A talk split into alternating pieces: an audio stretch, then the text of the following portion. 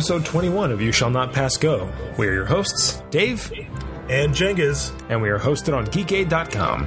What's your geek? Uh, just so you all know, if there's a slight delay between our responses to each other, if it's not edited out in post, it's because this is our first uh, remote session because of scheduling conflicts and all that. And, you know, I feel like I'm going to edit that out, All right. that explanation. Maybe. Why not? Why not? Why can't they know? Why can't our Because people they can't know? see behind the, the curtain, Jengus. Please ignore the wizard behind the curtain. Of go- yes, exactly.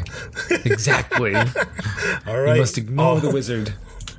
Um, so, starting So- off with magic, uh, Yes, Duel Matt- Decks Merfolk versus Goblins. That's Uh, it's right. coming out in, uh, in about a week. It's got uh, it's got a, uh, because uh, I'm sure uh, because Ixalan had uh, a strong Merfolk presence, uh, they were able to pull uh, some. Then again, a, a lot of these are just pulling just from the wide breadth of uh, Magic the Gathering, to, you know, altogether. Uh, they're not, you know, they're Merfolks and Goblins are two common staples of you know MTG, so it's uh it's they're- shouldn't be hard pressed to find you know some some good cards to put together. I see my I see Master of Waves, which is like you know uh, perfect for this kind of thing. Uh, the deck is so uh, the Merfolk deck is blue, mono blue, and the Goblin deck is mono red. Uh, so what what are your thoughts on them, Dave? Have you checked it out? I have, yeah. Um, I think it's interesting. Um, you know, you've got a Warren Instigator, obviously, is the main draw card of the Reckless Vandals Goblin deck. Um, which you know, if you're looking to pick up a, a Warren Instigator, this is not a bad way to do it because you get a whole bunch of other Goblin cards as well. Um, outside of that, everything else in the Goblin deck, a lot of it is is stuff we've seen before. Some things with some new art, which is cool, um, but nothing uh, nothing overly wild. Where I'm like, oh my god! I mean, there's a Krenko in there, which is nice, but I mean, he's been Yeah. reprinted a couple times. Um, you know, you have Goblin Rabble Master and Goblin Diplomats, and all right, so cool. Yeah, we got stuff. Interesting that they reprinted Ghostfire in it, though. I thought that was an interesting reprint to throw into the Goblin deck. Yeah, Um, I think that'll be definitely a. that- I mean, even though it's a common, um, you know, it's it's still really solid for if you want to run a colorless deck uh, Yeah, I- outside of this. I just think Uh, that's it's so it's so strange, you know. I mean, I don't know. I I thought Ghostfire was going to be reprinted back in like one of the twelve Eldrazi sets we we had, but it never it never really was, um, which I thought was interesting. Um, but then you have the the Merfolk deck, which I guess people want Master of Waves to be the the draw card there, but I actually think really Harbinger of Tides is really the card that I would uh and maybe Master the Pearl Trident. Those two are, are really the the draw cards for me in, in those decks. Um, you know, there's also Mind Spring in there, which is nice in a misdirection. Um, so a couple nice cards. You know, for a twenty dollar a little tiny duel deck set, I, I think it's it's not it's not a bad draw. I agree, um, and plus it looks like both decks are really fun to play out of the uh, out of the box. You know, uh, we very rarely speak of like, you know, what a what a duel deck you know is really meant for. And it's like two people, maybe they have, maybe they haven't played Magic the Gathering before. They pick this up and they want to play a game against each other real quick without having to build. And you know, from what I can see here, they both have pretty good synergy, uh, tribal synergy, uh, as well as color synergy. I mean, it's it's pretty easy when you know both decks are, are mono, and then you have like a single tribe. It's Yeah. it's it's hard to mess that up, even for wizards. But I I, I think that um, yeah, you know. E- duel decks do i ever play with them out of the box i think i have once or twice um, most of the time i just kind of sift through take the rares out and the rest kind of go in a box somewhere waiting to be picked apart for other things. But all in all i mean like if you're if you're into playing the duel decks as they're meant to be played one against the other this probably is one of the more balanced sets. Um, maybe a slight edge to the merfolk but i don't know. It, it looks pretty good.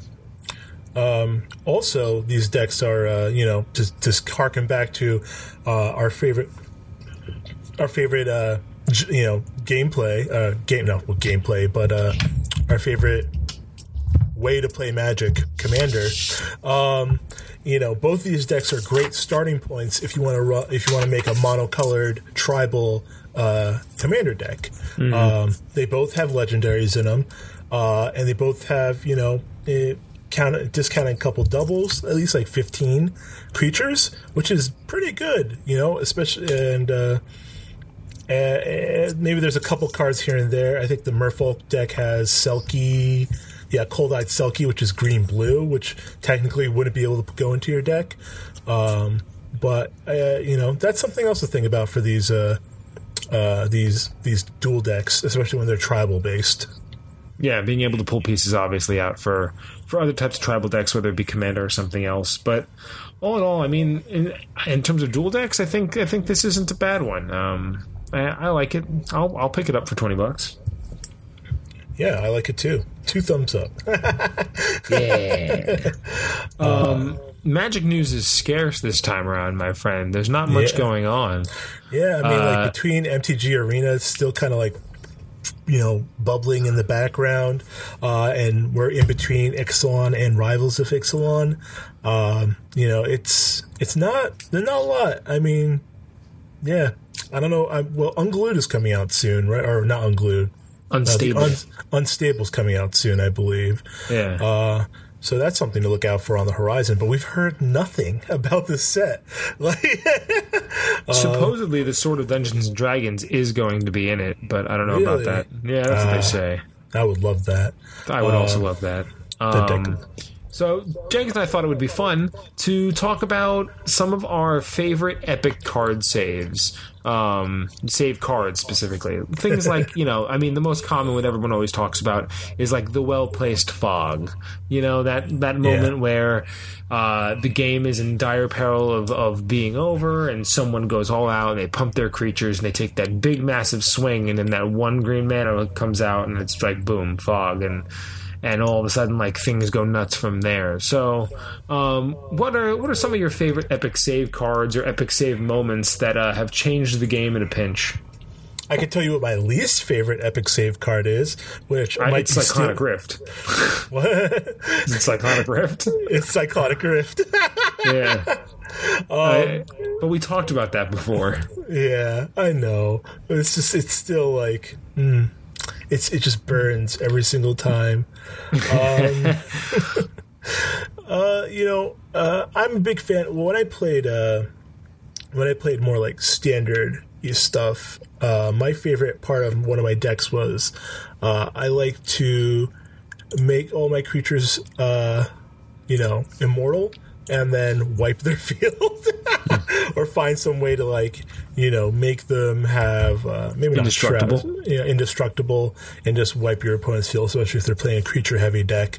Uh, like I like to, you know, a lot of times I just take the thing that I hate the most and I bring it back onto my opponent.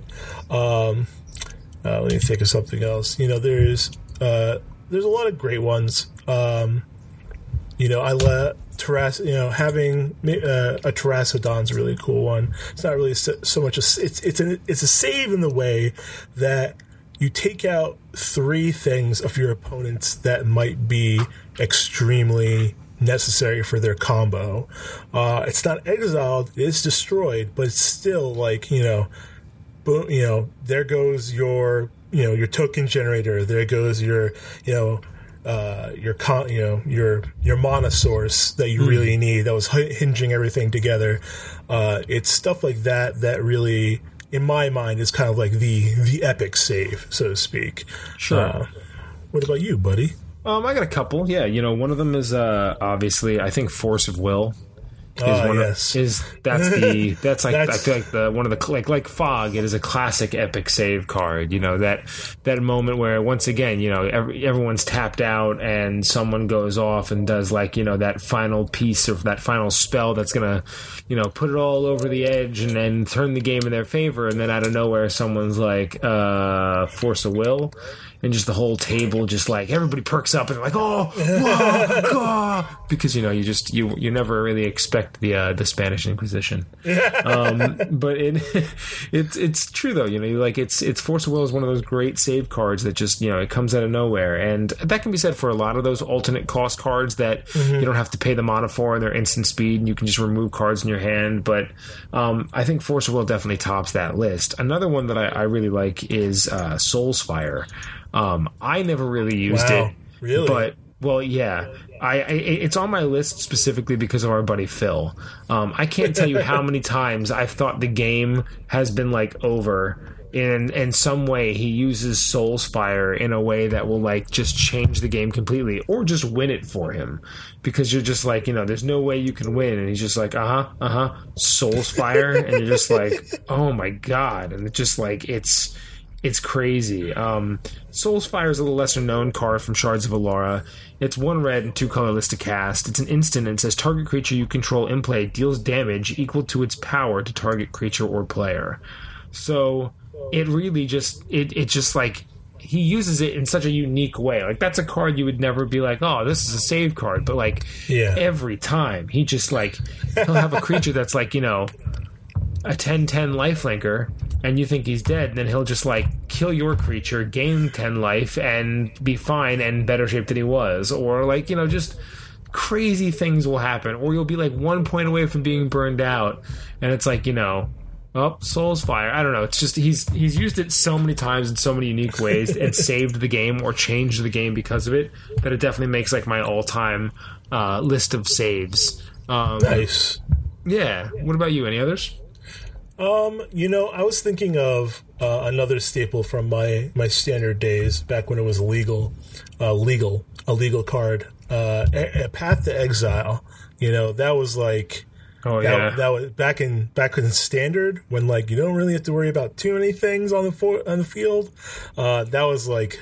Oh, that was clutch. Yeah, Uh, Path to Exile was a was a, a champion of a card. It still is. I mean, to this day, what's crazy is I'm pretty sure Path has been like reprinted like 14 times, but it's still it's it's still retained so much value. Um, let me look up the current price of it. Path to Exile, the it, most. it it's not that expensive, I'm sure. Uh, well, it is still ten dollars. ten dollars, Jengus. That's pretty $10? expensive. Yeah, I guess so. You're right. That's uh that's solid. Wow, really? Ten? Yeah. Wow. Well, I mean, it ranges depending on the edition. I, I'm looking at stuff as low as seven, but still, yeah. So you're talking seven dollars for a card that's been reprinted in. I mean, it's been in. It was original printing in Conflux, but it was in Modern Masters, the Modern Event Deck 2014, the Modern Masters 2017, Arch Enemy, the Commander Anthology, the original Commander, and the Venser versus Koth. Um, so it's been reprinted a number of times, mostly in specialty sets, but still, it's had two Modern Masters reprinting, so that that's pretty good, and yet it still retained like a seven to ten dollar value of that card. Um, so Path to Exile is still uh, a clutch card to have. I mean, Yeah, you, you pulled that out at the right time. Also, I mean, what I love about Path to Exile is um, I used to use it also as like mana ramp, white mana ramp, man. Like if Oh, I yeah. needed if I needed mana real bad, I would just like I would almost pull a Sakura-Tribe Elder type move. Uh, you know, I'd, I- I'd block with my creature, and then in response to blocking, I would just path my own creature just to get a land. Um, and also, you know, there was that time where that one time back in the day where I played the blue white um, standard Zendikar deck that had um, bu- the path to because Zendikar and shards were uh, in standard at the same time at one point. and I remember. I, I, I played that archive trap path to exile combo deck and there was that there was that one game. I lost horribly. It was a multiplayer game but I took I wasn't the first one to lose because I drew the hand that everybody wishes they had. I had one white mana I had path to exile and I had all four ar- archive traps which I mean um, Archive Trap is a five mana cost instant uh, blue card, two blue, three colorless, um, that has an alternate cost of zero if your opponents, or not if your opponent, if your opponent, yeah, if your opponents Yeah. um, searched their deck um, on the turn that you play it, you can play zero instead. Um, and it's a trap card, and it mills exactly thirteen cards. And the fun fact is that if you have all four plus a path, that's exactly their entire deck because their 60 card deck, they've drawn seven cards. Plus, Yep. they take an eighth one for that for that land, even if they haven't drawn for their for their first turn yet, and then you archive trap them for the rest, and that's it. The other fifty two cards are gone, And so on turn one, it is potentially a game winning combo. So I was in a multiplayer game and I did it. I drew the hand. I had the path, I had the archive traps, and I just pathed the first creature I, that hit the field. The guy searched for the land. I quadruple archive trapped. Never felt better. He hated his life. and then I subsequently was destroyed because I had no hand at that point and it was a multiplayer game and I had no way to recover. And everyone was like, well, he's just wide open. Let's just take him out. Um, but it was one trick pony. But I, I, I do appreciate a good path. Mm-hmm. Um, um, I have a, uh, you know, uh, do you have any more, or I'm oh, I'm pretty. If, do you have more? No, I'm I'm good at that point. Yeah, uh, I mean, uh, like you know, I'm I'm sure there are a couple others that come to my mind.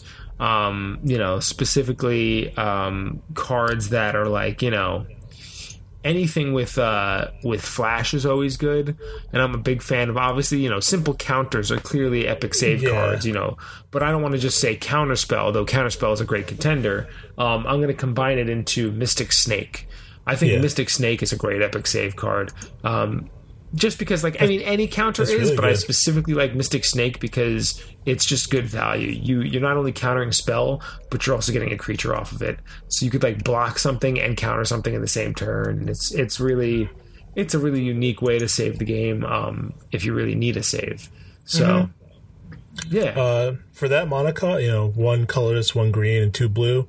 Uh, really solid. You know, one day they'll, they'll, well, actually, no, I was gonna say one day they make that green counter spell, but I think they kind of did, but it only applies to like certain things. Like yeah. Green's Green's way of like stopping things is fog or like uh or something along the lines of like you know a, a wipe for only flying creatures or something like that. Uh, you know that's why you have to usually splash in something like uh, red or white or blue if you want to have like you know any other color if you want to have like some real removal. Yeah. Uh, yeah, but hey, that's that's green. You know, yeah, so those are some of our favorite epic save cards. You know, uh, um, we'd love for you to reach out and tell us your favorite epic save cards, um, mm-hmm. and you can do that by emailing us uh, or going to our Twitter. Yeah, our email is ysnpgcast at gmail.com, and on Twitter, we're at ysnpgcast. So either way, reach out to us, and hey, we'd love to hear from you. Yeah, we want to know uh, what your epic save cards are, and exactly. maybe we'll mention them on the next cast. Uh, uh, I want to bring up one thing. Uh, it yeah. was a Reddit thread that uh, came up earlier. I browsed the Magic TCG Reddit, um, and it was something I was uh, I was wondering if you ever had experience with this. Uh, the thread is: What do you do when your opponent rages? Like, how do you handle that? Mm. thankfully, thankfully, I've never been on the receiving side of someone just like raging on me. Mm. But that I think that's largely due to the fact that I don't play decks that people rage against. Mm-hmm. Uh, you know, most of my most of my tactics are fairly straightforward. Um, but how about you, Dave? Have you ever come up across someone who who rate like either like a, a tournament or you know when you used to when you used to organize tournaments at uh, MSU? Mm-hmm. Did you ever come upon someone who like raged at Magic the Gathering? Yeah, multiple times. It's happened well, multiple times. What would you I say? I can, like give, I can regale some of the stories. Um, so, like, I mean, the good thing is, is that in our friend group, it doesn't happen often. In in our, in the friend group, if anybody's raging, they're just bitter. Yeah, they're, not, they're never like angry in general, but they're just like overly bitter, and then they usually work out that frustration in the next game that we play. Um, so we've been pretty lucky with like our own personal Magic the Gathering circle. But in terms of like actual rages, um, there's a couple that stick out in my mind. I remember one I went to. I think it was. I think it was at New World Manga, and I was at a either a release or a pre-release, and I had pulled. God, what was it? Um, something blue. It was something. I don't. You know. I honestly I don't even remember what it was. It might have been. It might have been Alara Reborn, and it might have been Sphinx of the Steel Wind. Um, that's going back, but you know, Sphinx of the Steel Wind is like that's like the Akroma of the uh, the artifact archetype. You know, it's got like 18 keywords on it and abilities. Um, you know, it's like you know, first strike and lifelink and this and that. Yeah. Um, and I won this game against, I guess, this kid who expected to go 4-0 Really? and yeah and i i beat him i beat him uh 2-1 and when i was done he started to just curse and then he was just like you know the only reason you won is because you know you pulled a mythic you just you just won because of your mythic like you didn't actually win and i was just like uh You didn't actually pretty sure. win. pretty sure I did win. And he's like, if you didn't have your mythic, you wouldn't have won. I want to be like, if you didn't have cards to play, you wouldn't have won. But like, what are we talking about here? But this kid was just so angry, he started screaming like, fucking shit. And he's just cursing and going off. He ended up leaving the store, dropping out of the tournament because he was just so pissed. And Wow. I didn't do anything. Like, I didn't a- say anything. a guy I had tons of snarky comments. yeah, he really did rage quit. Um, I didn't say any snarky comments or anything. I was really polite, and everybody just sort of looked at me and was like, you know, don't worry about it. Like, it's cool. And I was like, all right.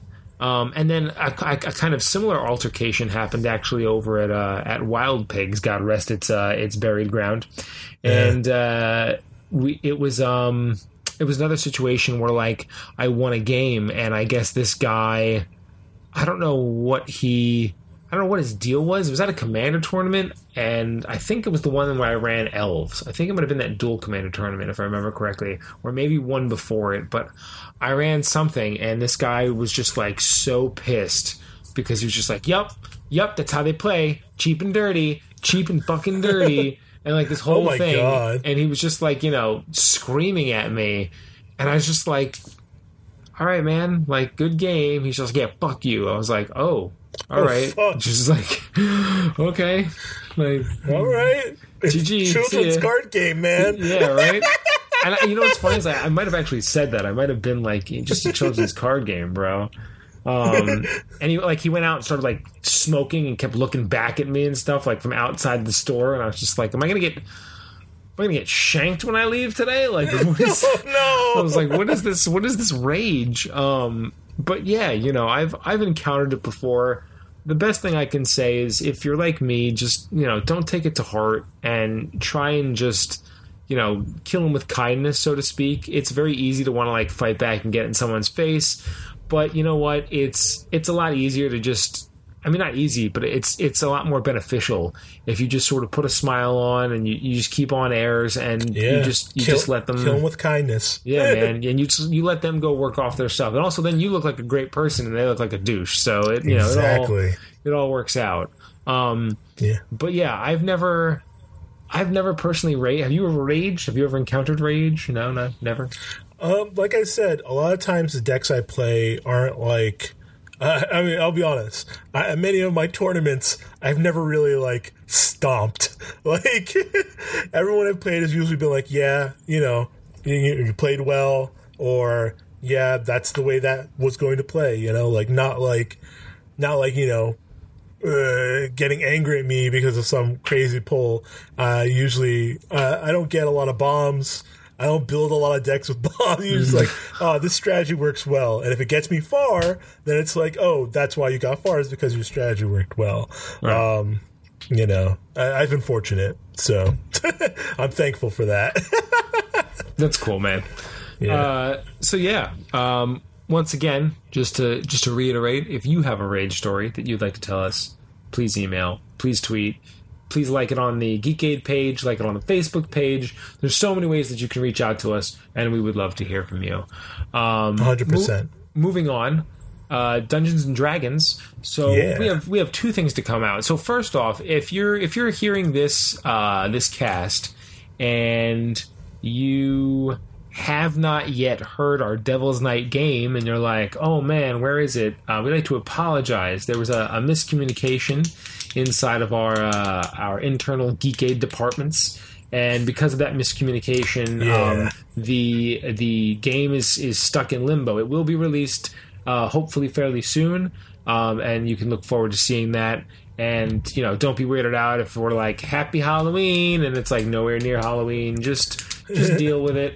Um, it's a fun game. It's it's a, it's a fun game, and that's kind of what we we're gonna we're gonna have a little bit of talk back about it right now. So um, maybe in the show notes, if you look, you're gonna see a timestamp for when we're done talking about this game, um, and we're also going to be talking about another game we played recently with our friend Alex, who is now joining the fold of Geekade and is going to be uh, releasing, and I, I, don't have a date yet for it, but we'll be releasing an, a. Uh, a podcast that is a D&D adventure of his own campaign that both Jengus and I are, are participating in. We're playing in it. Yeah, players. Um, so we're going to do a little talk back about both these games. Now, in the show notes, you can find the timestamp for when the talk back is over because it will contain plot spoilers if you care about such a thing for the games. Um, there will be plenty of spoilers about in this talk, so feel free to skip ahead and come back to it once you've heard those casts. Um, but for those of you that have already listened to those casts or don't care about spoilers, here we go. Badink. Indeed.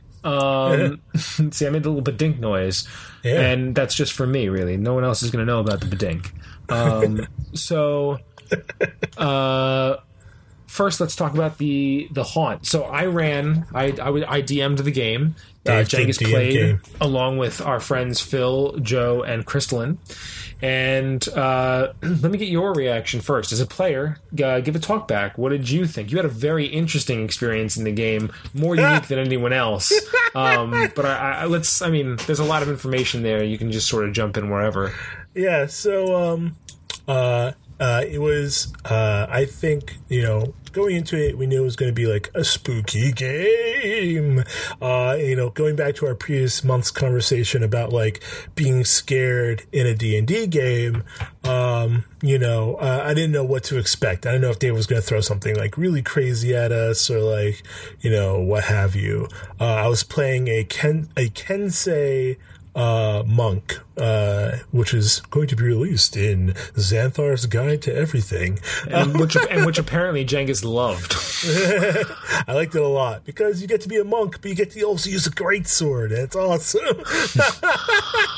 um, but he was a dwarf. Uh, he was a very stoic character, uh, and Dave gave me a little like hook uh, to to my reasoning as to why I'm there. Um, you know. Uh, but beyond that, it was kind of like you, know, I still I still retain my character's uh, motivation throughout. Um, but anyways, Dave picked some really spooky music to go along with it, which was very nice. We played in like somewhat the dark, uh, which also added to the atmosphere. Um, you know, there was a lot of good, a lot of good stuff for the game uh, that helped make it more you know got you more immersed into the game itself. Uh, I think everyone DM'd uh, role played their character very well.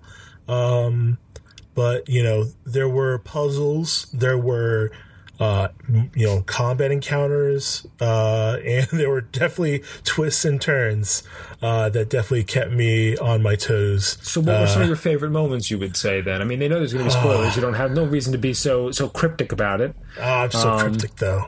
Um, all right, um, occurrences occurred. so, you know, the one of my favorite, you know, I think definitely seeing the sort of the, the whole encounter took place in not encounter can, module took place in a, a, a, house, a haunted house. Um, I think, I think you know Dave's very good at uh, storytelling and being spooky. So I know, so like when we first get there, you know, Dave you know, you know, we're, we're outside the door, the door won't open. Um, and like we try things and we see like eyes looking at us, uh, from outside the window. We try to like make fun of it, but all the while, like, man, that's, that's to be something really mean. Um, and then, you know, we enter into the house, um, and we fight, you know, we find out that the thing looking at us was a creepy doll, and Dave picked like this really creepy music for the doll whenever the doll showed up, and like we would hit the doll and it would go away, but then it would come back, and the music would come back, and Dave would get that smile like he's coming, uh, which is always enjoyable. Um, uh, and you know, well, and then something happened to Jengus uh, that specifically was was out of the the realm of normal. Um, and uh, specifically, I mean, you want to you go ahead, just, just get into it. So I'm going to say, like, you know, I I said all along I was right. I'll say that first. I was right. Um, there was a sword across the way, and we're like, "Oh, a sword!" across the way. It. But across the way, I mean that that requires a, explanation. We went into there, a there room. Was, there, was, like a pool. There was a pool. Yeah. Think think like an indoor pool. Uh, and the like only way to get to this sword was to like walk around the pool. You had like, or or go through the water, which was all murked over, and you couldn't see anything. And like, just like a person who is self-aware uh, in a horror movie, you know, like, oh man, there's something in that water. but you know, just you know, everyone's like, oh, we gotta get the sword. so I'm like, all right, uh, I'll go because I'm a melee fighter. You you stay there. Uh, our two. It was me and Phil. Uh, we went to get the sword while our, uh, Joe and Crystal stayed behind. Uh, yes, something was inside the water uh, and it attacked us. Um, uh, and uh, I I don't remember how I died. But well, I, I died. Mean, it, it's all it's all in what attacked you. It was yeah. a beholder zombie. Oh yes, that's what it was. I was disintegrated. Yes, you were. um, I uh, rolled. I rolled for an eye beam. It got the disintegrate eye beam. Jangus rolled, didn't roll well, and the rest was history. He got he got done poofed. Uh, but uh, in in classic Cengiz died fashion, uh, I was able to continue on in the story by inhabiting the sword. So the sword became a, a possessed sword, possessed by me, and I was able to like kind of have some fun there. It's like I'm a sword, I light up, you know, like. but then from uh, there, they get to oh a room. And in that room, they make a flesh golem, part yes. of the puzzle we made like a Frankenstein monster. Yep. And then I became the Frankenstein monster. He became the monster. and it was um, very like body horror, grotesque. Yeah. Uh, uh, I, I, you know, if you can't just imagine if you became a monster, how would you feel? You know, like, yeah. um, I, so what was, did you what, what did you think overall? Like, I mean, did you enjoy it? Like, what was uh, what were your thoughts? Oh, I enjoyed the heck out of it. I always loved playing, you know, and it was a very enjoyable adventure. Um, like I said, there were lots of like little puzzles that were were cool. Like you know, one door had to go up, one door had to go down.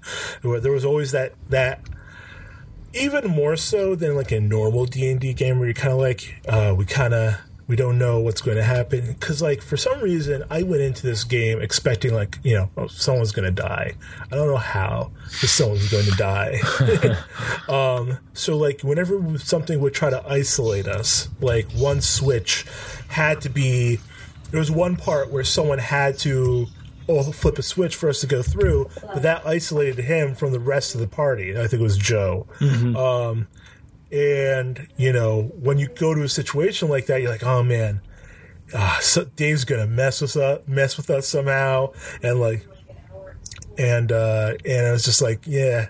Uh, but like I said, overall, it was very spooky. It was very, like I said, atmospheric, uh, and the combat encounters were great. I had a, a good theme. I liked it. I'm glad you enjoyed it. I mean, from a DM's perspective, I, I enjoyed running it. I, will be honest, like a part of me almost is sad that it, it was just a one shot, um, because I thought it was just a really fun game. Uh, I had I had a lot of fun. Um, I started the game with like you know a small plot device just to set everything up using a, a, character that was should have you know clearly been able to just take care of business on his own, but he uh, he was indisposed for other reasons, which you'll hear in the cast. But um, you know, I, I think the hardest thing for me is, and you know, we've mentioned this before, is I as a DM, I don't shy away from player death. Um, I'll do my best to fudge certain roles and make certain things happen, but at the same time, like I, especially in a horror game, like I have to have that element of of fear, that element of like permanency, of like you know, there's a chance our characters might not make it, and not just like you know everything's going to be okay because we have plot armor. Um, so I'm always, but I am always disappointed when it does happen because I feel bad as a DM because I want my players to enjoy the game. And it, when Jangus got killed, um, it was in like it was maybe halfway through the game, um, maybe slightly more, three quarters, but there was there was still plenty of game left, and I didn't want him just sitting on the sidelines. So I just, at, you know, at top of my head, came up with the idea of throwing him into the sword. And then when they got to the flesh golem, that's when I was just like, oh, this is probably even a better idea because then I'll have a body again. And, you know, no one questions it because it's inside of a horror house. So, I mean, it, it, it ended up working out pretty well, and I I got a lot of positive, good you know, good feedback from the players. I think everybody enjoyed it more than they expected to. Um, the ending was like very open ended with the with the doll and everything else. Um, and I, I, just thought overall for like a one shot, it was definitely a solid game. I had a lot of mm-hmm. fun with it, um, and hopefully people will enjoy listening to it. Um, because that's you know that's why we did it. But uh, Alex's game then came up, and we yeah. just played that about a week ago. Not even like five days ago. Uh, and as I said, you'll be I don't have a release date yet, but you will hear these these episodes eventually. Um, he's running them in a campaign that is lightly based in Faerun, but it borrows elements from his own creations as well as from other um, campaign settings. Uh, Eberron, like Dragonlance, everything. As I like to um, call it, uh, McVeyrun. McVeyrun. Um, and I I don't normally get to play D and D, so I was already happy just that I got to play because uh, I'm always DMing. But I I I thought it was a great first game. You know, this is Alex's first time DMing. He mm-hmm. was he was he was very nervous. Um, about like the whole experience, and I think sometimes that might have translated into some of his characters. it's very possible, but I, I do think that it was a very solid, fun start to what I hope is a very long uh, mm-hmm. campaign. Um, you know, I played. I, so I played sort of a a character that is a, a, combo of all the types of characters that I've played before.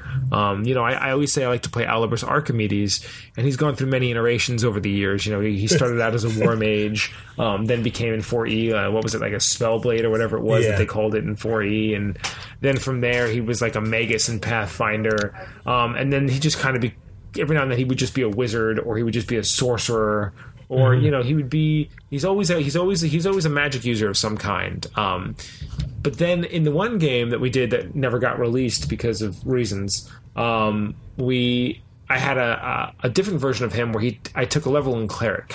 And you know he was very like clericy but he was also still wizardy and it was kind of this weird hybrid thing um, and then on top of that, there was the character Castiel, which I've talked about before on our cast, yes. who was, you know, the lawful good, suffer no evil, um, you know, character that was a that was a Magus, and he was that was in Justin's game, and so I sort of just threw all those concepts together and created my character for Alex's game. But for the first time, really ever, I'm not dabbling in traditional um, arcane spell casting.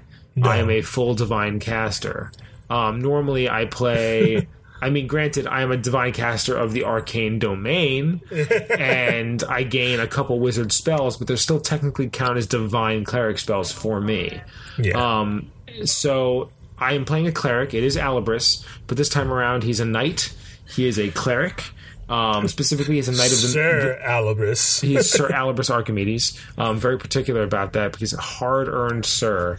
Um, it's an interesting backstory, which the my in-game players don't know yet. But um, essentially, what it was is uh, he he's an aasimar.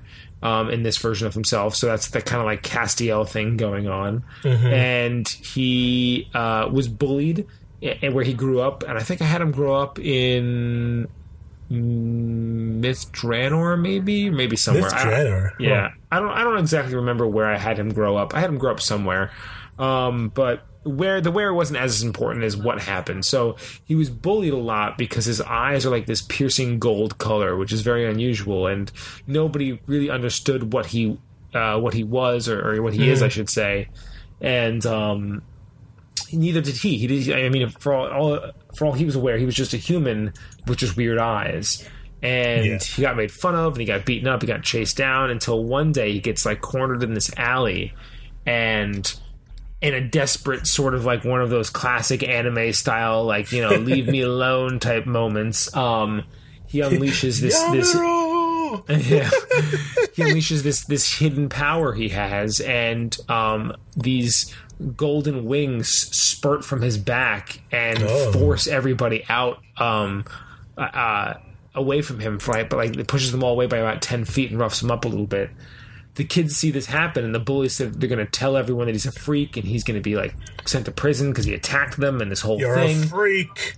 Um, and around the corner from this is uh, another guy whose name I think I named him Aberforth Archimedes. Um, and Alibris was was nameless. He was an orphan, um, and he gets taken in by this guy. I'm Uh, an orphan too. Sweet. Um, he gets taken in by this guy who sees that he has the potential. Knows knows first off knows that he's an aasimar, and then sees that he has a potential for magic. You're so an ta- angel wizard cleric, Harry. well, yeah. So he so he takes he takes him in. He gives him the name Alibris, and they become close. And and Alibris becomes sort of his surrogate son, his adoptive son. Um, and he takes on the surname Archimedes um, as as a representation of that. But while studying for years to become a wizard, he's just so bad at it. Like he cannot, no matter how much he loves magic, and he does, he loves it with every f- fiber of his being. He thinks it's just the most incredible thing, mostly because you know his innate magical abilities pretty much saved his life and changed his life completely. So he owes magic everything. So he he reveres Mystra. He loves Mystra. He loves the weave. He loves magic. He studies it relentlessly, um, but he will not um, really he can't really even cast like the most minor of cantrips. And this kind of puts a small bit of tension between him and Aberforth, who really wants nothing more than to sort of teach this person that's become his, you know, son, so to speak, um, sort of like the ways of the wizard. Um, until one night when Alibris prays to the goddess Mystra, prays for you know the ability to be a wizard, pray, prays for her guidance to help him, you know, uh, capable in the ways of wizardry and instead he gets something completely different. She comes to him in a dream and Oh. gives him the powers of the divine and makes him a cleric of her. He takes he accepts his love and says you know here you go and provides her magic. So he doesn't really ever cast magic the way a wizard would. Instead, he has something in, in, in his mind which is even far greater. He has a direct line to the source of all arcane magic. His magic is straight from Mystra. Um, and that is incredible for him. Um, from there, Aberforth makes him go join the Knights of the Mystic Order, or excuse me, Mystic Fire. Um, and the Knights of the Mystic Fire are a group of knights that are mostly paladins. It's traditionally paladins who are paladins of Mystra, and their credence is to essentially just you know go around, do good, but more than anything, find a find where magic is being abused and stop the abuse, and b seek out ancient magics and recover them for for the uh, for the world. And uh, that pretty much sums up Alibris Archimedes of, of this uh, iteration. But I've, I like I said, I've never really just played. A, I played a full blown, blown uh, excuse me, a, flu, a full blown cleric before, um, which is unusual for me. I'm not used to having to to do that because I have to sort of be, especially at this level, I have to be sort of reserved with my spell work. Um, there was a moment in our game where this guy wanted to test us. And more than anything, because we're like we're showing that we're, we're we're competent, that we have abilities. More than anything, my gut reaction was like, you know, chuck a spell at him.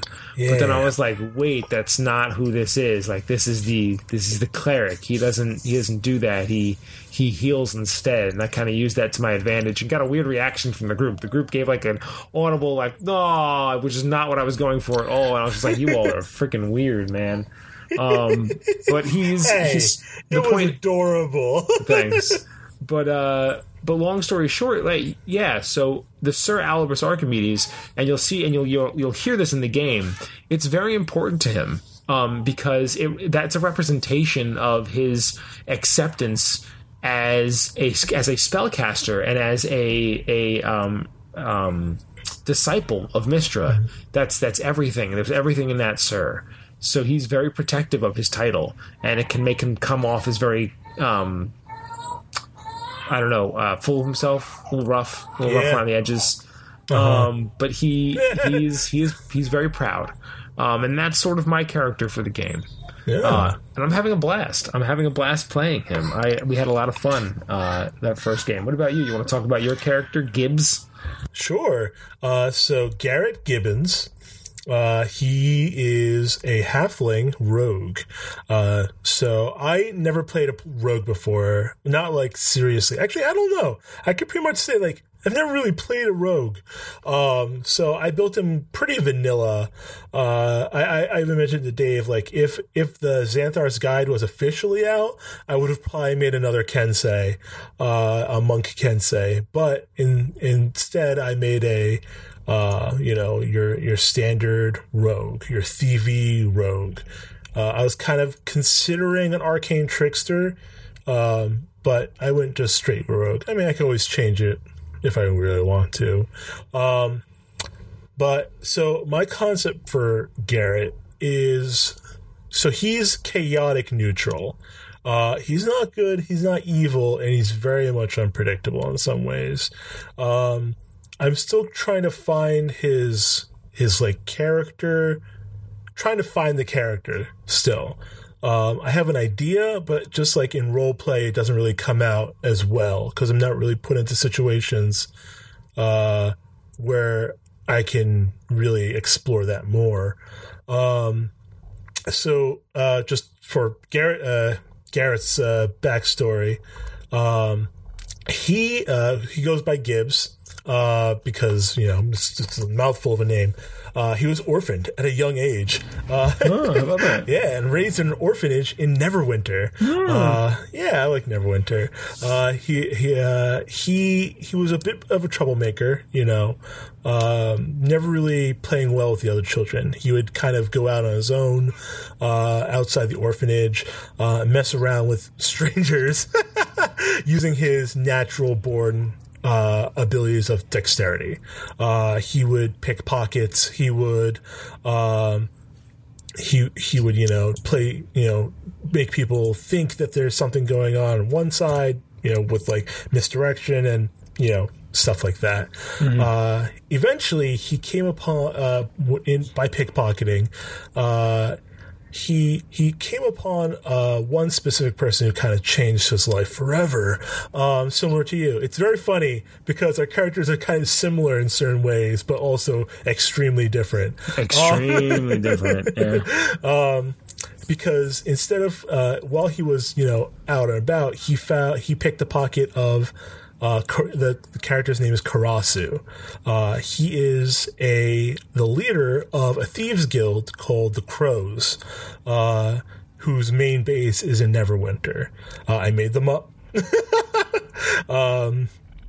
and when when you know when when Gibbs you know was reaching into his pocket and you know tried to steal, he saw like you know Gibbs. He saw that Gibbs also had potential, but potential in the ways of thievery.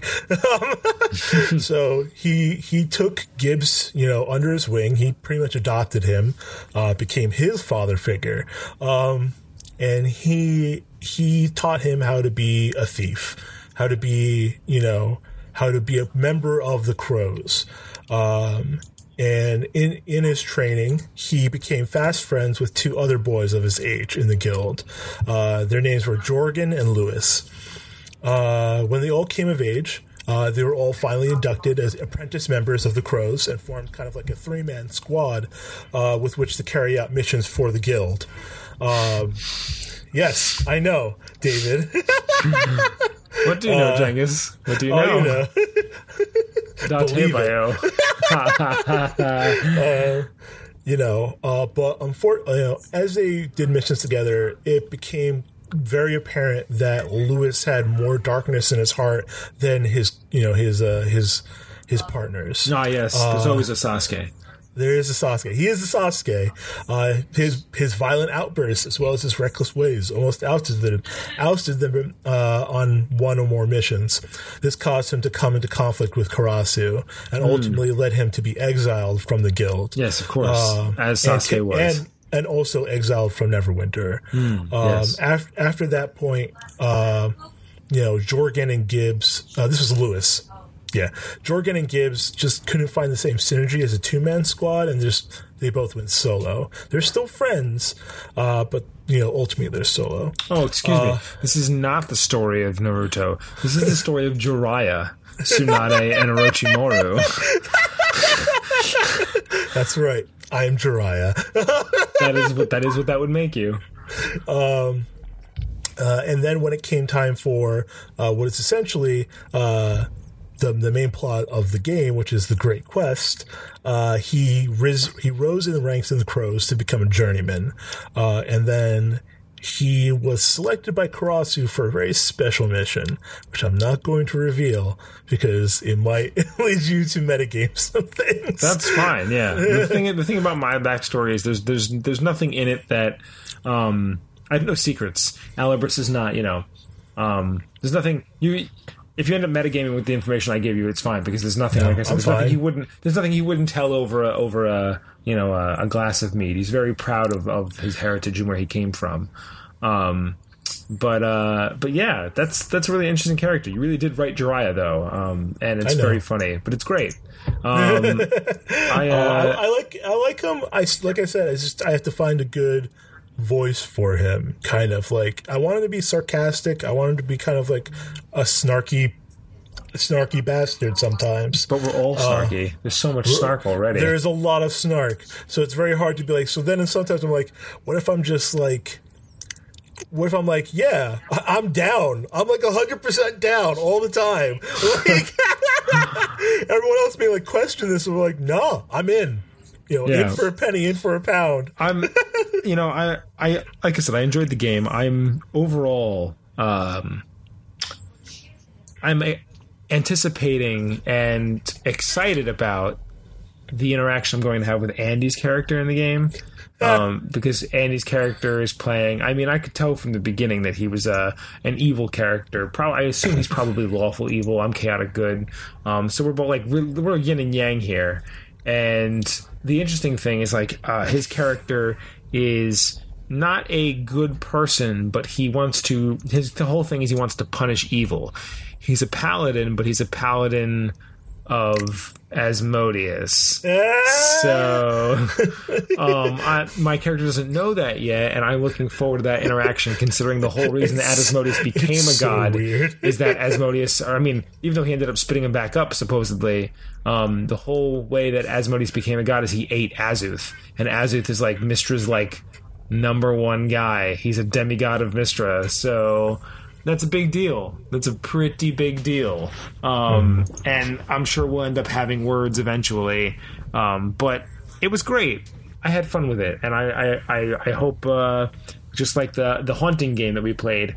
I hope our audience, I hope you guys enjoy listening to it. I think there's plenty in there for people. Um, I got a little tired towards the end, as is my ways when it gets very late. So unfortunately, I didn't talk as much towards the end. But I think my yeah, early interactions. At the end, it was just me and Alex just going at it, and I'm like, right, everybody.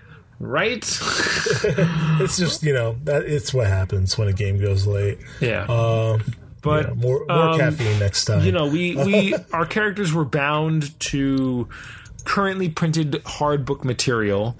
Um, no unearthed arcanas. But what's interesting is, you know, Xanathar's Guide is coming out in yeah. a couple weeks, and um, I wonder if we'll be able to retcon or use anything from that. But while we're on the subject of it, what's you know, if you could design a class, because we already know there's going to be class options, we assume there's going to be um, either some new classes that we've seen in the Unearthed Arcana stuff mm-hmm. or some other stuff coming. Um, but if you could design a class, what class would you want to see in Xanathar's Guide?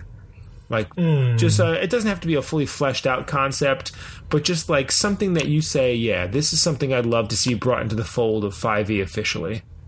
So, something I always wanted and, you know, never really could make in current rules. I'm sure there's probably a way to do it. Uh, but like, I would want something that's a bit more rules supported, uh, so much so that it becomes a class option. Is I would want either fighter or monk, probably more fighter, to get like uh, a pro wrestler slash lucha libre kind of archetype. One that deals largely with like grapples and like then strikes from grapples. Um, so I don't know about. I, don't, I, don't, I, I mean, monks can kind of already do that. That that would sound better as like a fighter archetype. Yeah, like an unarmed saying, fighter archetype. Yeah, but I mean, there's kind of also already brawler. But like I said, I want them to be like, you know, these moves to be in game. Like make it like a flurry of blows. Call it like, call it like you know, something else. The like Swanton Bomb. Yeah. you know, I, I, want stuff like that. You know, I thought I think it would be cool. A lot of it you could probably do through role playing, but like I would like the concept. what do you do, Dave? Well, I think I'm going to cast Magic Missile. I'm going to deal uh, four points of damage. Okay, great. Jangus, what do you do? I'm going to get on the top rope. I'm going to kick his candy I run from one side, uh, then I run from the other side, then I stop. And then I, I, take my gauntlet my off and I throw my gauntlet at my friends, and then I raise my eyebrow. I drop an elbow on him, and it deals uh, uh, four damage. Yeah. um, but like something like that, um, maybe like you know more, uh, you know, like a fancy pro wrestler. That's what I want. Um, you know, uh, yeah, that's cool. and like just do crazy like Zangief, you know, like something like that, you know, like I want that. That's kind of like the archetype I think of is like yeah. Zangief from Street Fighter, uh, where you're doing like ridiculous holds, but you have some strikes too, like a drop kick or like something like that, and mm-hmm. you know, uh, but a big brawny kind of like yeah, dude, like that. That's cool. Mm-hmm. I can see that. That's awesome. Yeah, me too. Wizards doesn't. yeah. Well, I mean, they never take our suggestions. Um, we should Sometimes they do. Sometimes yeah, they do. Sometimes. They we should we should write them a strongly worded letter. Uh, for me, I think it's a combination. If, uh, of, when I see uh, the president of Wizards of the Coast at uh, PAX Unplugged, I'm like, hey, just you know, suggestion, uh, wrestler. Other suggestion: listen to "You Shall Not Pass Go." Ninety percent of our podcast is dedicated to your product. Um, Sometimes hundred percent, depending yeah. on if the game falls under Hasbro. which today it will. Um, but anyway, the the two classes, yeah, the, yeah, the two classes that I think I've got two. Um, you fancy that I would like to to see. I mean, one you should see this one coming. I'd love to see a five E War Mage. Ah, um, yes. I'd love to see the return of the War Mage. I'm sure and, it's coming. And eventually. see, maybe, but I, I, would love to see what that would be like in 5e. See if they kind of take it more of the Magus route that Pathfinder took, or see if they kind of just revamp what they had already when they did it back in um, 3.5. Because because there were differences. In 3.5, the War Mage was more of like an armored uh, sorcerer, sorcerer that could wield weapons and could wear armor without uh, chance of spell failure. Um, and then Pathfinder, which you know 3.75 is really what we call it. The Magus was similar, but slightly less armor in terms of like what they would get. It was, it was it was just a different way. But the main thing was it wasn't a sorcerer. The Magus was more of a wizard archetype um, that could wield weapons and have armor. So there's a big difference there. The difference of preparing spells versus um, just using spells, and the difference of being able to gain spells through studying and spell books versus mm-hmm. just innate magic casting ability. Um, but regardless, I would love to see what they would do with a 5e War Mage. Uh, but if I want to think outside the box a little bit, less less all yeah. about me and more about just in general. And this is going to be weird for me to say, considering like I really hate like Eberron and other things, but um, I I would love to see a Technomancer come into the fold, um, and it doesn't have to be high science fiction Technomancer where it, where it would be out of place in Faerun, but I would love to just see like a a semi steampunky technomancer type class where all the magic is based on fantasy tech. But not, but I just I, what I wouldn't want it to be because, like I said, I know some people would want it to be super steampunky and super warforgedy and super like Eberron. That's not what yeah. I'm, I'm not looking for. Flying ships. I'm not looking for crazy things.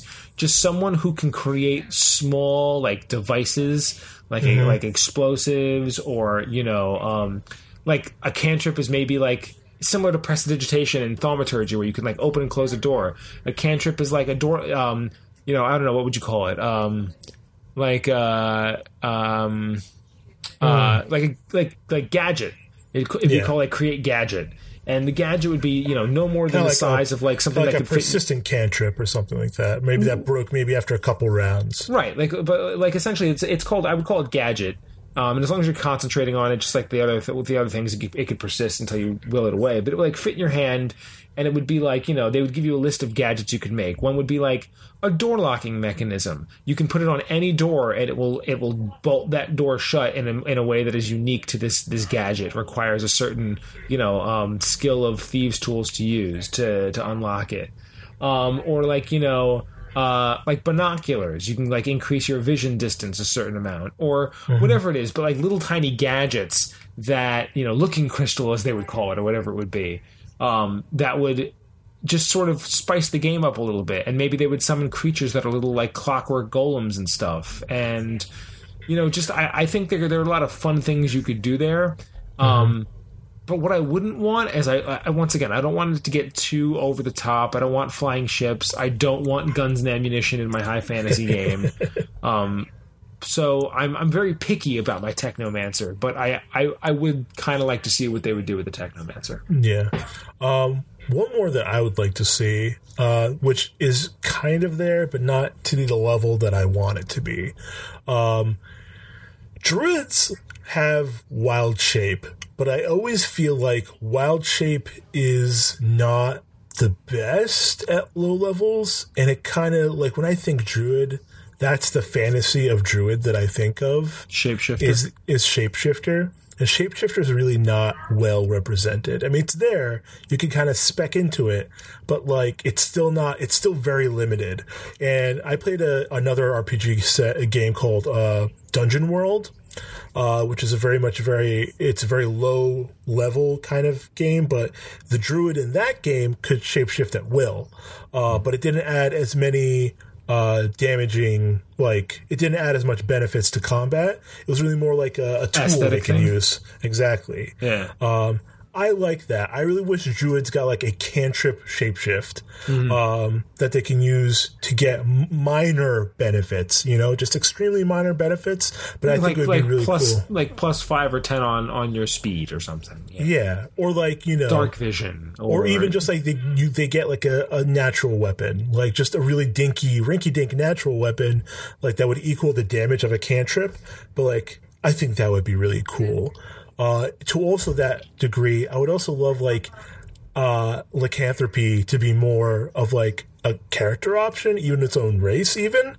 Uh, similar to like Worgen from World of Warcraft. Just, I mean, you want them to bring back the rules of lycanthropy. I mean, they've got them in the monster manual, but you want it to be a watered down PC race version. Exactly. Um, Okay. Because I think that would be really cool. Just like the concept of like you have a beast inside you that you're trying to tame constantly, you Right. know, and like that those role play opportunities are really interesting to me. Like also if you want to play it so it has to be secret, you know, um, I think that's really cool. I, it's something I would like, uh, but you know, hopefully D and D kind of goes in that direction or doesn't. You know, who knows. I mean, it'll be interesting to see. Uh, Xanathar's Guide is going to come out in what two weeks? I believe so. I, think believe the- it's very soon. It's going to drop. It's like, November twenty first that it gets released. So um, yeah, that's like two three weeks from this recording, um, when you guys are going to listen to it. Uh, and this is a good time for us to bring up uh, a a plug, sort of just for all local hobby shops. Um, Xanathar's Guide. You could buy it online. Yes, that's absolutely true. And hell, if you're if you really want to save money, could you pirate it? Probably. But remember that hobby shops are sort of like the backbone of the gaming world. Um, I really can't imagine it, like a day when the hobby shops cl- like close down for good, similar to the vein of like you know Blockbuster and Hollywood Video. Like you know those shops are sort of gone, and that's a weird part of culture that I don't like. I I'm.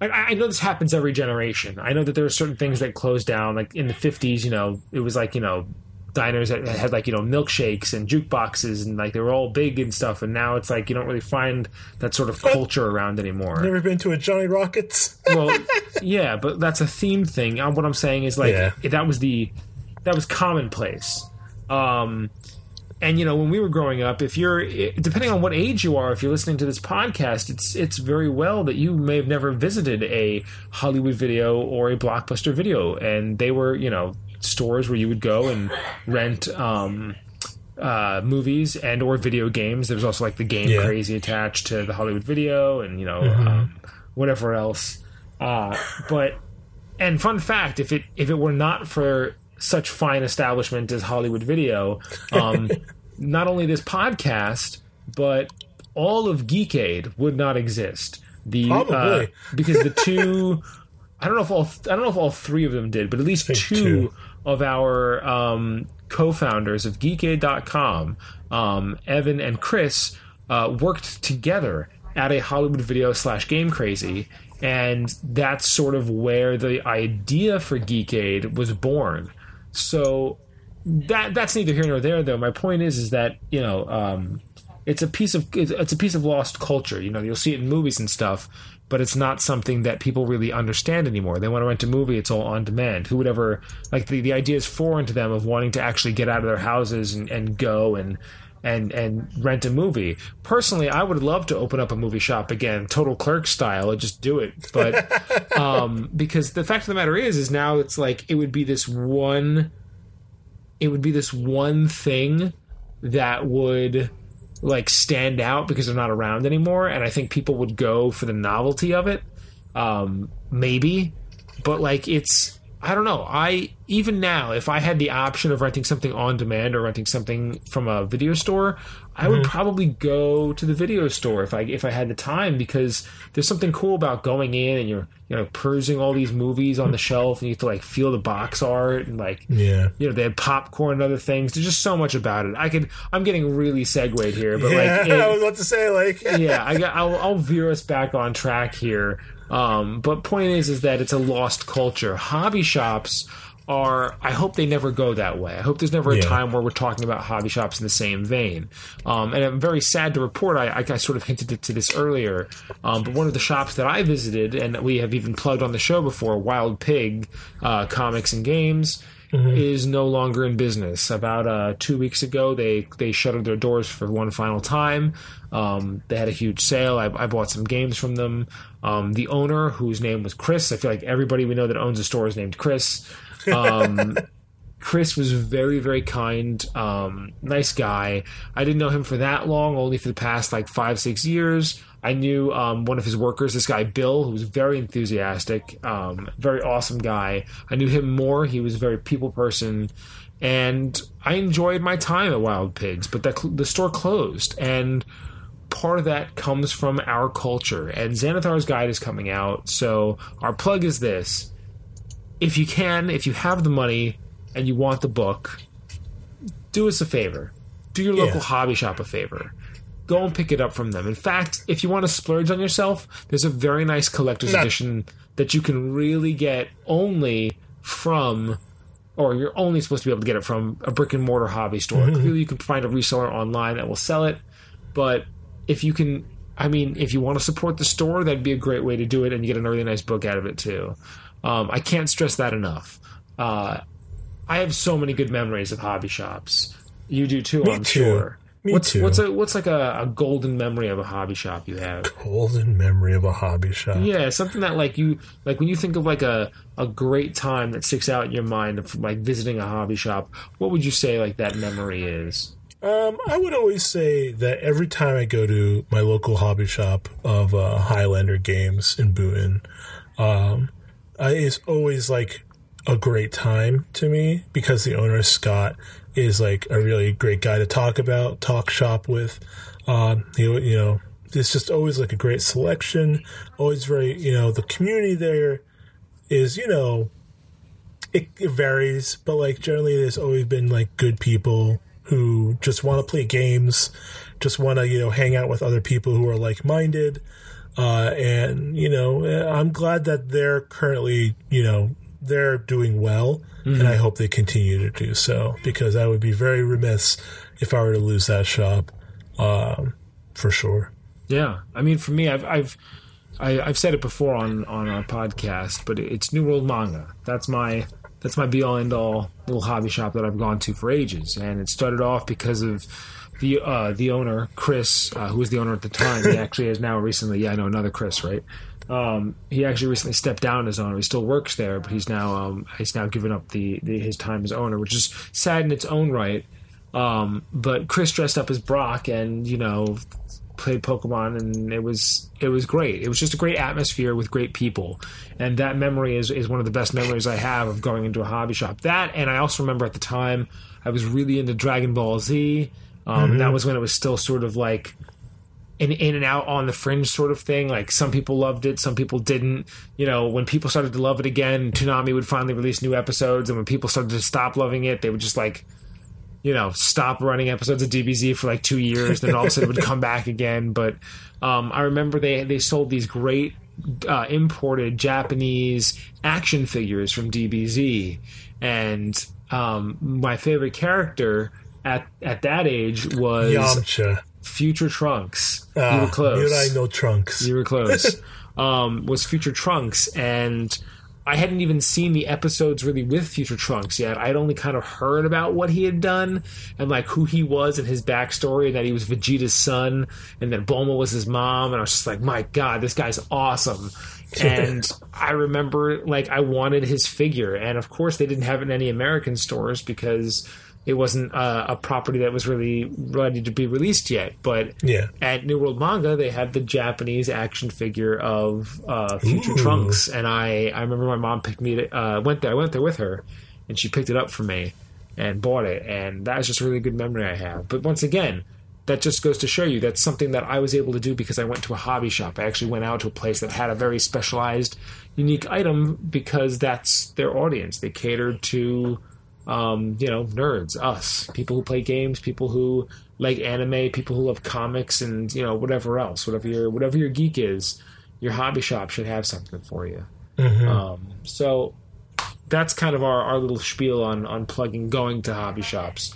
We'll finish up tonight with uh, our board game review. We That's decided right. to stop being lazy and got around to a format now. We have a fancy format of reviewing. So essentially, we're just going to start like this what the game is. Our game is, is? the uh, Betrayal at Baldur's Gate. Yes, uh, a the the D and D based parody of Betrayal uh, um, of the House on the Haunted Hill. Wait, that's not would, it. Would you say yeah, Betrayal of House on the Hill? Um, would you say parody or would you just say thematic rendition? Because parody makes it sound like a joke. Oh yeah, you're right. Thematic rendition. Yeah. Uh, because it yeah, is it is it is still very idea. much a, a just like the base game. You know, it draws on elements of horror and deception. Um, but it's it's great. So that's our review for tonight. Is uh, not it's not done. I'm just saying that's what we're going to. Yeah. Have a nice day. yeah. Right. That's it. bye bye.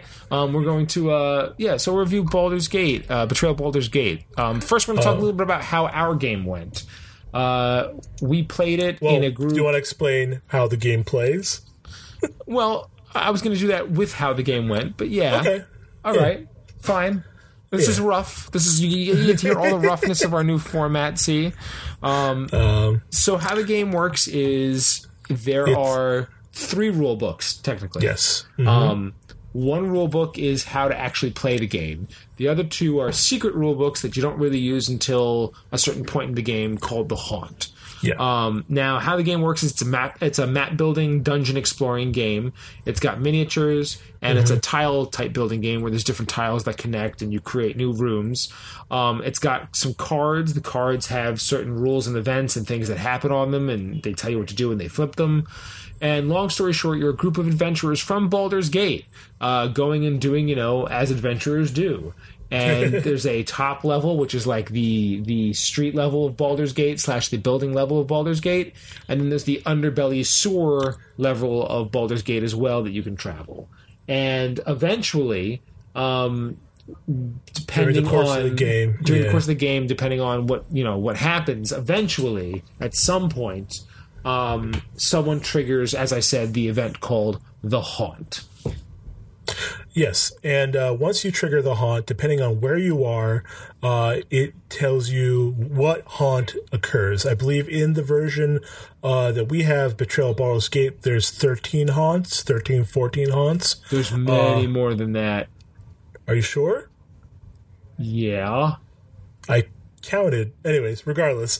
Um, Wait, 13 haunt cards? no, haunts, like scenarios. No, there's like 60, bro. Really? I didn't Yeah. see it. Anyways, regardless, uh, there's a whole bunch of haunts. and depending on where you are uh, and what you roll, uh, that determines what haunt it is. Um, and so when that happens, the the person who uh, becomes the the kind of like the villain becomes a villain. Sometimes there's not a villain, uh, but the person who becomes a villain takes his book, uh, goes into another room, and the person, everyone else, takes the other book uh, and stays where they are. They read through it. Uh, essentially, both books contain the objectives of you know v- v- either the evil side or the good side uh, how they're supposed to win. Uh, sometimes the villain has like a really intricate scenario where they have to win, or sometimes it's very straightforward. Um, Also, just as I looked it up, um, I was 10 off. It's 50 haunts. okay, 50. 50 Not haunts. 13. 5 0. Okay, okay, okay. Chugga chugga choo choo. Boom. Um, so, uh, and then at that point, the the map can continue to expand, uh, but both both teams now have a goal in mind, and they have to achieve that goal one way or another. And usually they're, they're working exactly direct, directly opposite one another.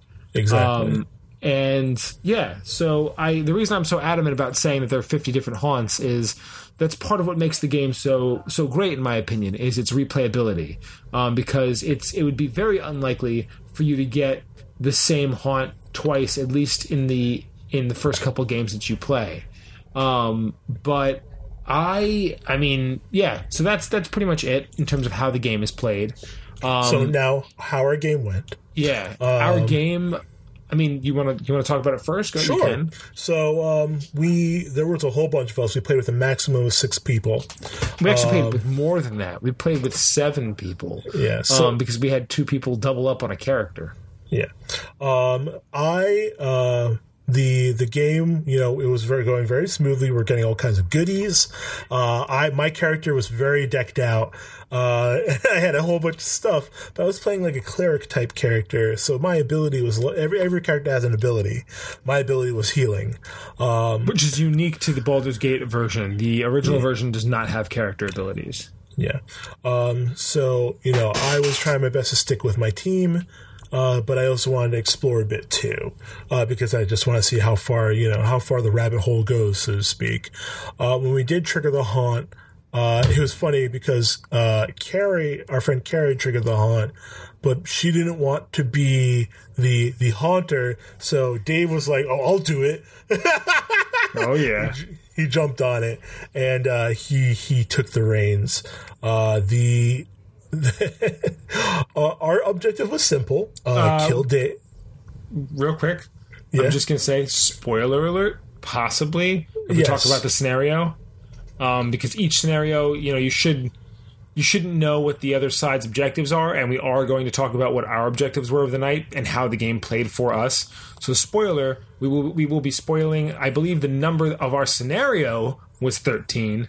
Um, so we were spoiling scenario number 13. Uh, Okay. but um, I believe it's number 13. But regardless, we will be spoiling that scenario. Continue. Um, so uh, it, the book. So first we thought we had to stay there, but then Dave's like, "No, we switch," um, uh, and then we had to go upstairs. Uh, our objective was simple. Uh, Dave had turned into uh, Dave not had turned into, but was the entire time a servant of uh, uh, an ooze monster god, uh, demon, uh, and he turned into a jelly fiend. And our objective was to kill Dave, uh, pure and simple. And in my book, um, I first, as Jenga said, I left the room because usually that's what you do. And then it was like, oh, wait, no, they have to leave because I, as Jelly Monster, my goal was also just to kill all of them, sacrifice them to the, the ooze god. But I also was in control of three gelatinous cubes, or no, not three, five, one for each, four, one for each player besides me, so five. I was in charge of five gelatinous cubes, and how they worked was I had to pick um, certain tiles, and they just couldn't have a player on them. Um, I had to pick certain tiles and write them down as to where I wanted those gelatinous cubes to start. And then they had a movement of like two tiles, um, and every turn that they took on their monster turn, they could move. And they don't really become visible until either they attack something or something enters their space, therefore getting trapped inside of them. And so I strategically then had to place them and maneuver them in an attempt to hinder the party and um, win the game. Um, we had a lot of great abilities. Unfortunately, we weren't like grouped up well enough, and a lot of us were isolated. And Dave took that opportunity to kind of like pick us off, pick off. Maybe he, I think he definitely aimed to. Pick, I mean, maybe he didn't aim for it, but he definitely got our, he got our strongest people first. Um, and after that, everything just kind of fell apart up to the point where just like the last two people were like, we're not going to win, and they just they just ended the game there. yeah, I mean, I I had I had strategically placed the cubes in ways that would isolate everyone from the, from each other. Um, especially Jangus. Jangus went down this whole one way hallway and I just stuck a cube right in the only way he could come back. Really, um, so that worked out well. But yeah, one by one, I ended up actually there was a it was touch and go for a moment, but I did end up pulling out the win in the game. Yeah, when he took he because he took a lot of our items when we died, uh, and Dave just got stronger and stronger. So, what did you like about it? so I like that the actual city tiles, the tiles feel like oh, this is Baldur's Gate. Baldur's Gate is like this big sprawling city um, with like a weird catacomb underneath, and I was like, you know, oh, this is really nice map. Uh, I like how this kind of like expands and all that. Uh, I like the theming. The theming was great. Um, this is a D and D game. This feels like you're kind of. It kind of feels like you're playing D and D, especially with like you know, uh, especially it's except it's like all D sixes. I would have loved to like see a D twenty thrown in there somehow, but hey, I understand. Um, and uh, uh, other than that, it's you know, it, it went well enough. Uh, like you said, fifty different things, fifty different haunts. That's a lot. Yeah, And if they're all like D and D based haunts, you know, that's great. They are Um, every single one of them, and that's what's yeah. great. And they got they actually had multiple writers come in. I know that I know for a fact that they got a whole bunch of different writers, like some of them very famous D and D pedigree type writers, to um, come and p- write the scenarios for the betrayal at Baldur's Gate. Um, Yeah. So it was great. Um, what I liked about the game, I mean, I I liked killing players, man. I I liked being the traitor. Um, that's really all I wanted of the night was to experience like what it was like to be because I had played. This is only the second time I've ever played a betrayal game. Um, I played the original game with uh, our buddy Chris during his uh, board game bachelor party, but mm, there was a lot of like people drunk, and it was it was okay um, and I enjoyed it, but I, it was just kind of sloppy and it felt rushed. And I, I don't know. I, I, I saw the potential for it, but also like it was so cool because I think it was Chris, right, who actually became. He started the haunt. Oh no, that's right. It was you. It was Jengus. Yeah. Um, Jengus started the haunt, and I thought it was just so cool. Um, like the idea that like Jengus had this little book and he knew things that we didn't know and like so so very like you know like what's in the book like you know Yeah. i uh i don't know i just i that's what i liked most about it was being a traitor but from a player's perspective before i became the traitor i love the d&d flair of it um, I love that it's Baldur's Gate. I love that you start in the Elfsong Tavern. Yes, that was Um, another great touch. Yeah, uh, I love the flavor of like the items and the events that go on around you. Like one of the items is the Book of Vile Darkness, and you're just like, oh my god. If we had um, that book, Yeah, man. Uh, so it's it's great. It combines th- two things we love: board games and D and D. Um, is there anything you didn't like about it? Um, well, I mean, this is just a personal gripe, but I know that things like combat are meant to be random because random combat is never predictable. But you know, just dice rolls not going in your favor always painful.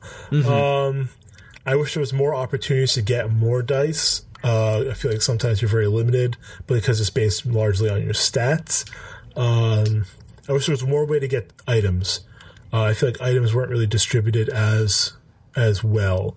Um, but I don't know if that's just our luck, you know, or just you know because that that deck is like random, so Right. it's not always you know. yeah, uh, let me think something else. Um, it, we ran out of tiles pretty quick, but our game kind of went pretty long. Uh, I, I don't know. Also, if, like, you guys, we- you guys chose to do a lot of extra exploring. I mean, here's the thing: is when I after I became the traitor, a lot of them kind of kept doing their own thing. Um, had I been a player, I mean, Chris was sort of suggesting it, but no one was listening to him. Had I been a player, I would have beelined for the traitor. If that's the objective, is kill the dude. I would have just, I would have gone straight after me immediately. Um, I think what what allowed me to win the game was that for such a long period of time, everybody was so separated and nobody really came together. Chris was the only one that actively came for me, um, and he was the fighter, and I managed to take him out. Um, and once he was gone, it then just sort of like one by one, I sort of picked everybody off. But if everybody kind of coordinated and came after me, um, I have a feeling the game would have gone a lot differently. Uh, because those gelatinous cubes are not fast enough to really go like and get everybody at once. Like you know, very easily could have could have uh, could have overtaken me. yeah. Um, but I think one thing I didn't like particularly, um, and it wasn't like a huge gripe. It's I still loved, I absolutely adored the game. I'm very glad I, I purchased it. Uh, was the objective itself. While the scenario was cool and I loved like maneuvering the gelatinous cubes, it was very much a, a DM type situation. Um, I liked I like heftier or more complicated objectives. Like, you know, in the original base game that we played, uh Jengus had like this like whole uh wedding undead wedding thing going on Yeah. and we had to like, you know, carry a body from one location to another and get to the church and this and that. And it's just the objectives were a little bit more interesting and I think fun than your standard go kill the other party objective. Um, so really, that was my only complaint. Is I, I I wished that that particular scenario. I'm sure, and I'm sure there are tons of scenarios like that that they have, but I just wish that the, there. I wish there wasn't a scenario just so basic as go kill the other team and that's Yeah. it. You know, I think if I were to have augmented that, like to be a bit more, you know, not as straightforward, I would say like I would want the the villain to have to make more oozes somehow. Like maybe every time he trapped someone, he created more oozes. Maybe every time he killed someone, he made a lot more oozes. And like you have to fill up a lot of the map with ooze. Um, and then if I were to have for the players, I would want the players to have to get dra- I want the players to have to maneuver the enemy into a spot where there's like a drain and then have to like wash him away somehow. I think that would have been cool. Yeah, I I agree. So there, there are just ways that we could have made that game, um, that those objectives a little bit more fun. But But overall, our final score, David, this is how would you rate Betrayal at Baldur's Gate? two thumbs up, definitely. I mean, I- I, I, I- can't stress that enough. I agree. Two thumbs up for me too. I feel like we It's like everything, though. Not always. Oh, Every wait, now and then hey, we get a stinker. But that's why I added the section where we talk about what we don't like about it. That's because true. there are things that we don't like. However, overall, it's still a great experience, and you That's should get true. it. We also don't buy bad games. That is also true. so there's that. Um, but anyway, that rounds out uh, November's You Shall Not Pass Go. Thank you for joining us and tuning in. Uh, once again, please contact us in any way you see fit. You want you want to write something in the sky over our houses? That's cool too. Um, and let us know what you think. Uh, we would love to hear from you. Indeed. Have a happy Thanksgiving, everyone. Happy If you Thanksgiving. celebrate. Yes. Happy Turkey Day. See ya. Bye.